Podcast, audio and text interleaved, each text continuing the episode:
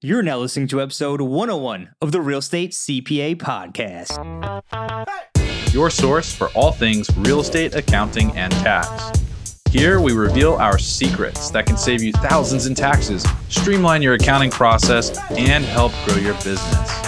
Stay tuned to hear insightful interviews with industry experts, successful real estate investors, and current clients on what strategies they use to grow their business and how they steer clear of Uncle Sam. Hi, everyone. And thanks for tuning in. Brandon Hall and Thomas Castelli joined here today by Warren Thomas CPA.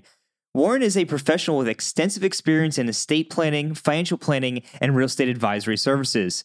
He's also currently managing partner at Exchange Right, a company that provides real estate investments that target secure capital, stable income, and strategic exits in order to protect and grow wealth.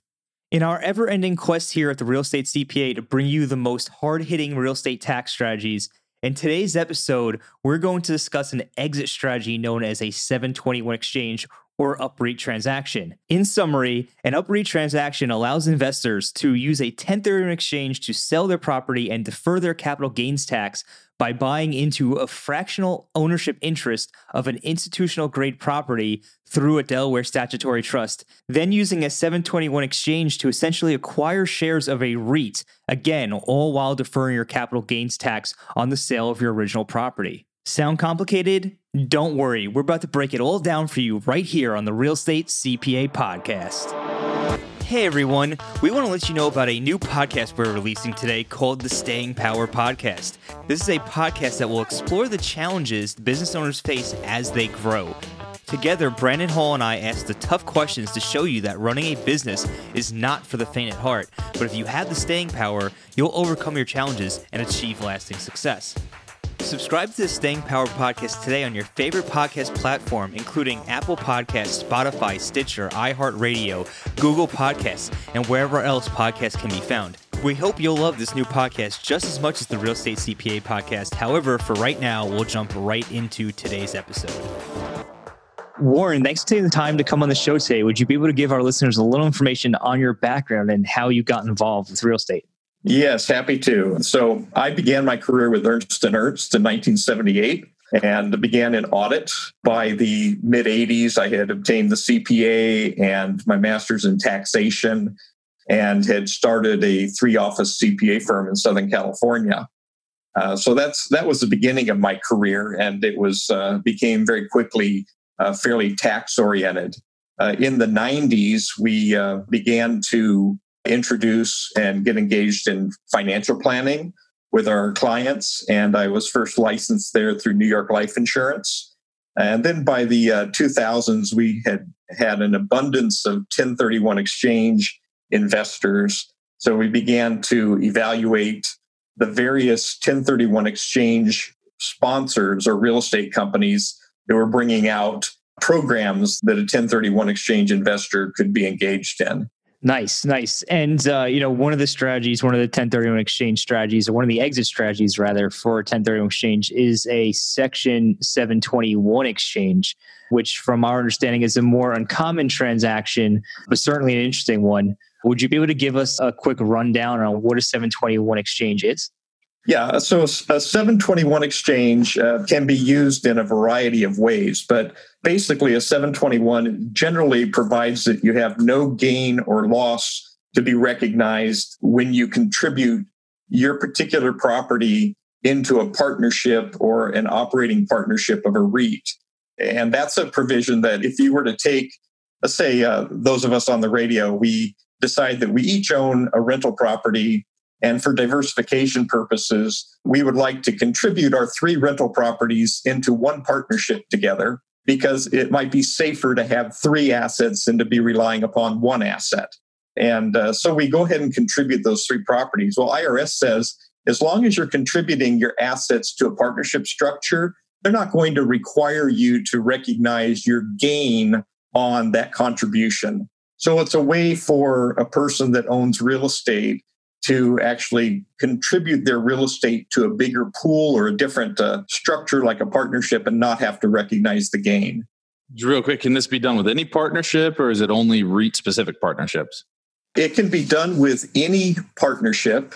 uh, you have to be exchanging real estate for real estate. So normally you're looking at a real estate oriented partnership, but it does not have to be structured as a REIT per se. And yet the REIT structure is one of the most common structures for 721. Can I exchange into a partnership with the 721?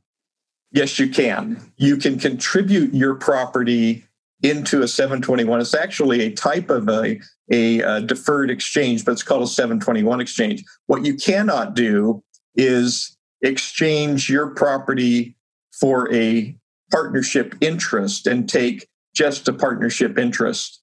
So there's a distinction between you and others contributing your property together to form that partnership and you actually contributing your property and just taking partnership shares.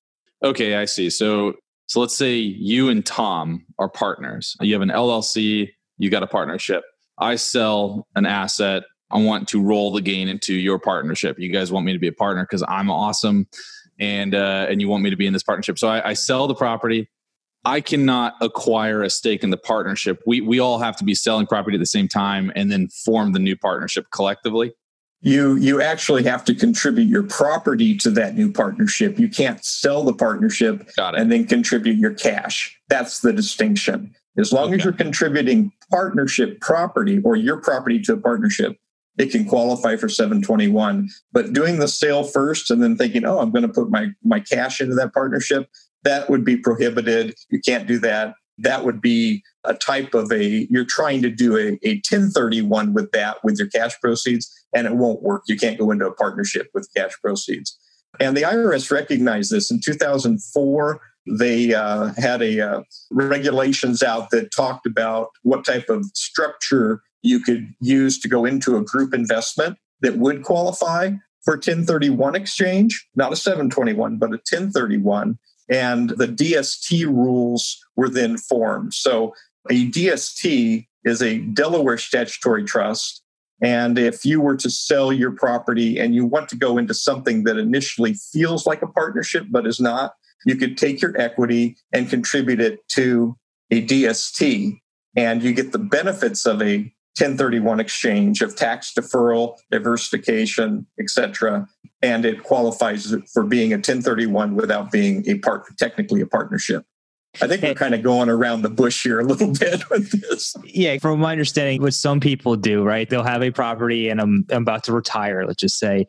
And uh, I don't think that my heirs, for whatever reason, could run this property. So instead, I'm like, you know what? I'm going to go ahead and sell this property. I'm going to liquidate it. I'm going to liquidate it into a DST. I'm going to use a 1031 exchange to get into a DST.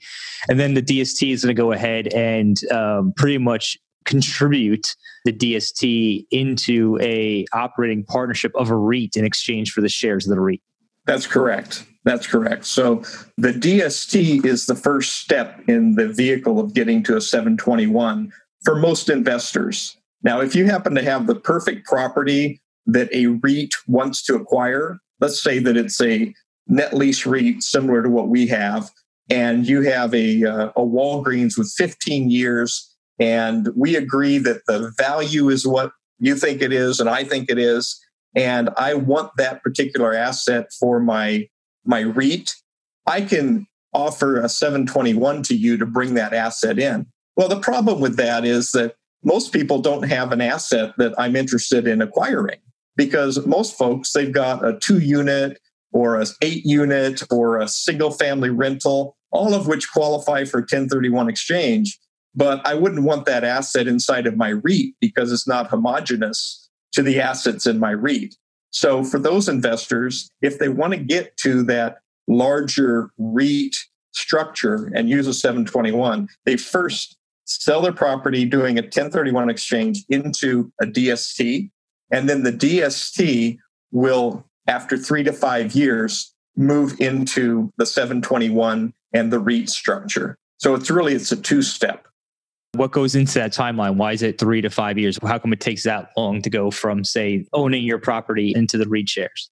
Yeah, uh, that's a great question, and and some business plans may call for it to go sooner than three to five years. You have to be careful in any prearranged transaction because if you're doing a 1031 exchange of your property into the DST, you don't want a prearranged transaction that where it goes right into the 721 or the REIT because IRS may view that transaction as negating the 1031 exchange. So you have to be careful about guaranteed or prearranged transactions.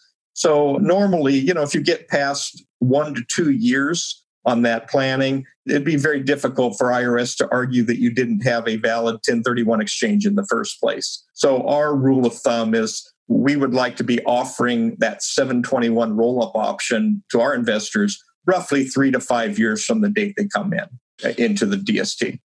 Who does a 721 make sense for? How do I know if I'm eligible for a 721?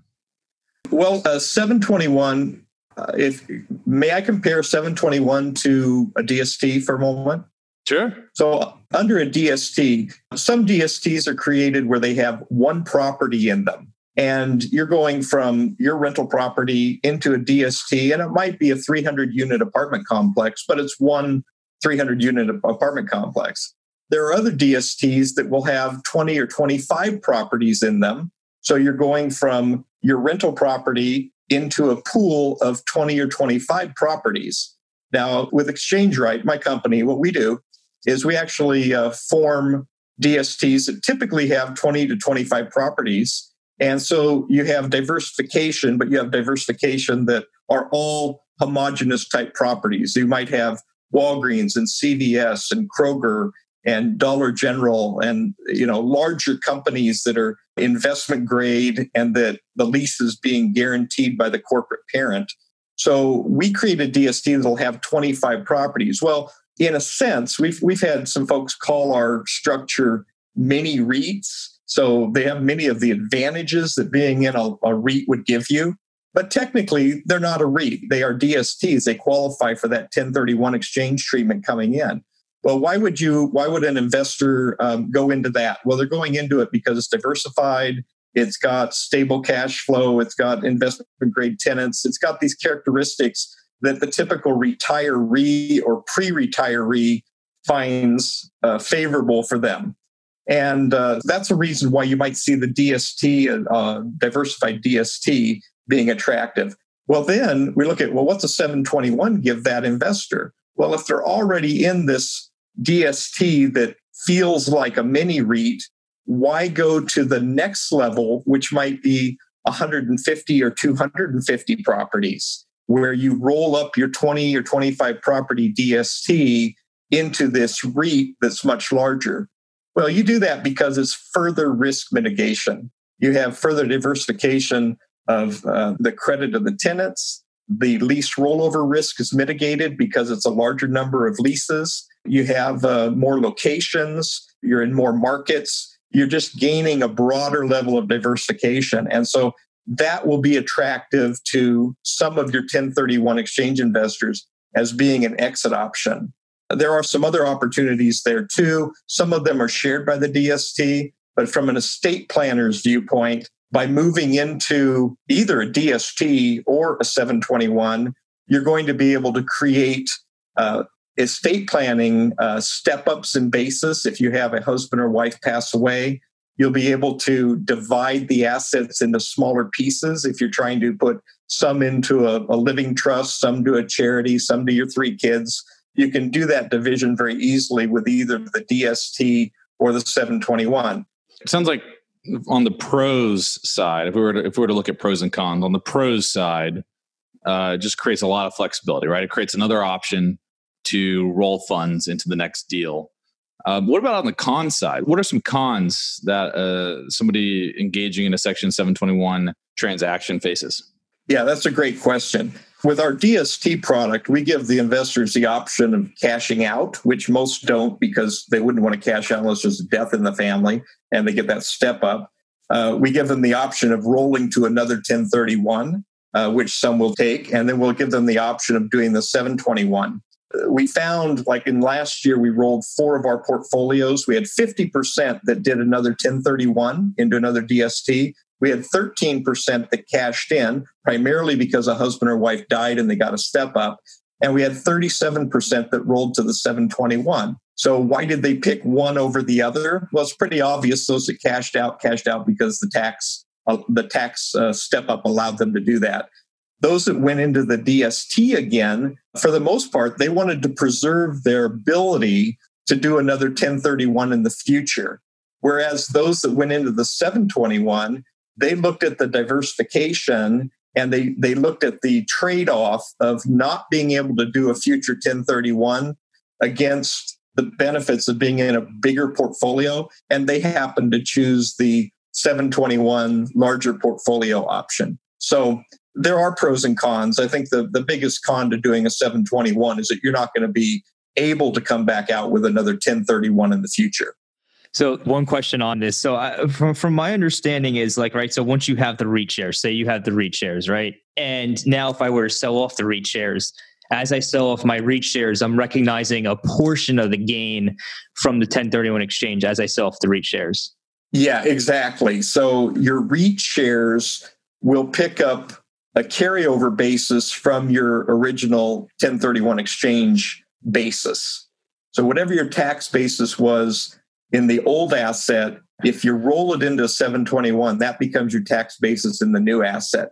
And that tax basis now, let's say that's now diversified across operating partnership units. I'm going to going to use the term shares, but that's now diversified or allocated across all those units. And now you choose to sell 10% of your units or 20% of your units. You sell those units and you're going to go back to your gross profit ratio that you originally had against that selling price, and you're going to recognize gain. And that's where it can be troublesome because a lot of time these 1031 investors have almost no tax basis. So if they choose to sell some of their operating units, they're going to end up having a gain.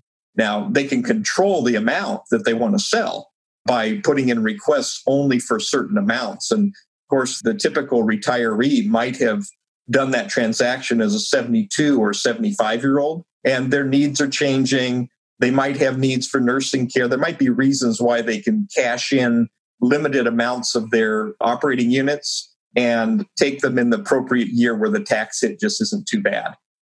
What are the costs associated with a 721? And are there any timeline requirements similar to a 1031 exchange? Uh, yeah, first on the, the costs, it really depends upon who's working with you to do your 721. If you're going, I won't talk about it being Exchange Right at this point yet, but if you're going to a, a, typical REIT and you're trying to get them to simply absorb your property into their REIT, then you're simply going to have legal costs and you're going to have a negotiated sale at whatever price you agree with the REIT to be at. So is that an extra cost? Nah, not really. It's a negotiation that you have with the REIT. For those that are using our program where they're going from the 1031 into the DST, that stair step from the DST into the 721, basically we have zero costs. And you say, well, how can you have zero costs? Well, we have zero costs because we're absorbing assets that we've already managed, their DST assets, into another structure of the REIT. And uh, we will obtain ongoing management fees for managing those assets inside the REIT. So we don't really have another layer of costs there. Uh, we can also make money as a REIT when we are expanding the REIT by buying other assets that have nothing to do with the DST. If I need to buy another two or three Kroger's or another five Walgreens, then I can make a fee on the brokerage of bringing that that into the REIT. So uh, there are no added costs in our program, but other programs might have added costs.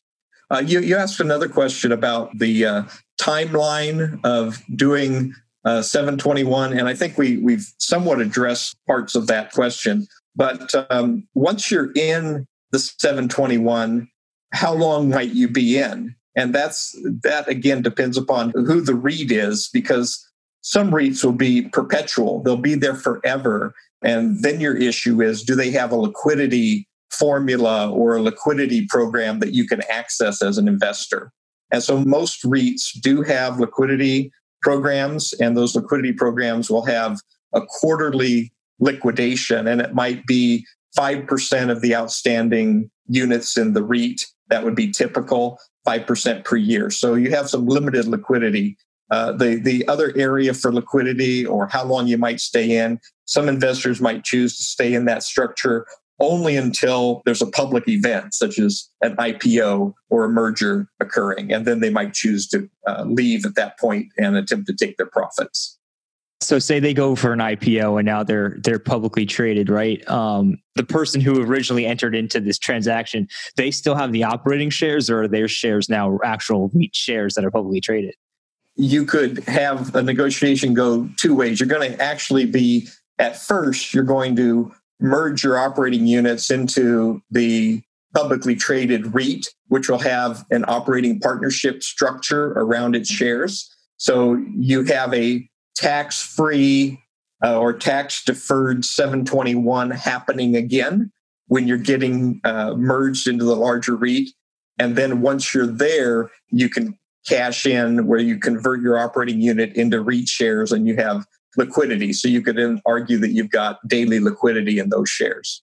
That's interesting. That's interesting. This is really a fascinating strategy. And um, just, I know we talked about a little bit before about who would it make sense to do, but like, say I was an investor and I wanted to to get into this program. I wanted to go ahead and sell a property that I own, put it into a DST through via 1031 exchange into the DST, and then roll it up into the 721. How big of a contribution would I need to have to get into the DST? Yeah, DSTs usually have very low thresholds for entry. Typically, they're going to be in the $100,000 range. And a, a, DST also will typically take 8 million, 12 million, or more at a time from one given investor. But uh, we'll find quite a, a variety of investors in any given DST. So you don't have to have a lot of money to do a DST. And some folks will use the DST to create diversification both within an asset class, within a particular real estate asset class, and within multiple asset classes. So let's just say, Thomas, that you uh, you've sold your property, you've realized a two million dollar of cash coming out of your property, and so you decide, okay, I like what Exchange Right's doing, and so I'm going to allocate a million dollars to Exchange Right and I want to buy a piece of their portfolio of net lease properties because you like the stable income, you like the credit guarantees by the, the tenants, and you like all of that. And so you put a million dollars with us. So what have you really done? You might be in a 10 property portfolio or 25 property portfolio with us. So you've just taken your, with one DST, you've just taken a million dollars out of your 2 million and you've diversified it across 10 to 25 properties. Now you look at your next million dollars and you decide, you know what? With COVID crisis right now, I don't know how much multifamily I want to get into. You know, maybe you're gonna you'd rather wait a little while on that, but you want to be in multifamily. So you go ahead and take five hundred thousand and you go into a DST that specializes in multifamily, and perhaps they have one property or three properties, and then you decide, you know what, I really like logistics. So I'd like to be in distribution centers. I'd like to own some Amazon and FedEx facilities. And so you put 500,000 into that. So with that, you can actually diversify from your apartment property that you might have sold. And now you've got some diversification. So depending on your age and your motivation, you might be doing it for diversification. You might be doing it because in our case, we generally are, are producing a six or six and a half cash flow on your equity, which might be double what you've gotten with your apartments. And we can also structure these to create new depreciation benefits that will go forward with you for the next 30, 40 years. So there's different reasons to do a, a DST. Got it. Got it. And before I ask this question, is there anything else you think the listeners of the show might need to know about these types of transactions? So you really need to understand the individual program that you might be looking at or going into because every DST, we can have the concept of a DST and say, great, it's a nice passive investment vehicle. They might all create a cash flow that, you know, at your stage in your life, you may not want to be managing your own assets. So there's, there might be universal benefits to all of these DST programs, but certain DST programs create more binary risk than others. Binary risk would be, you know, does the economy have to stay healthy? And does the location of my particular DST asset have to also remain healthy and be vibrant for this to be a good DST for me. Other DSTs, you're going to have more diversification and they're just a different asset. So, most important is understand the assets and the strategy of the given DST that you go into. Because one DST may sound great, but it may be completely inappropriate for the 71 year old, whereas another DST has just built in more safety and security that would be appropriate for an 85 year old. So uh, you need to ask that. That's probably the most important investment piece of this is understand what you're buying. Got it. Got it. And if our listeners wanted to get in touch with you or exchange right, what would be the best way for them to do so? Uh, probably the best way. I, am happy to actually take calls or emails personally, but uh, first, our 800 number is 855 317 4448. That again was 855 317 4448. Um, you can also reach us via uh, email at info at exchangeright.com. That's info at exchangeright.com.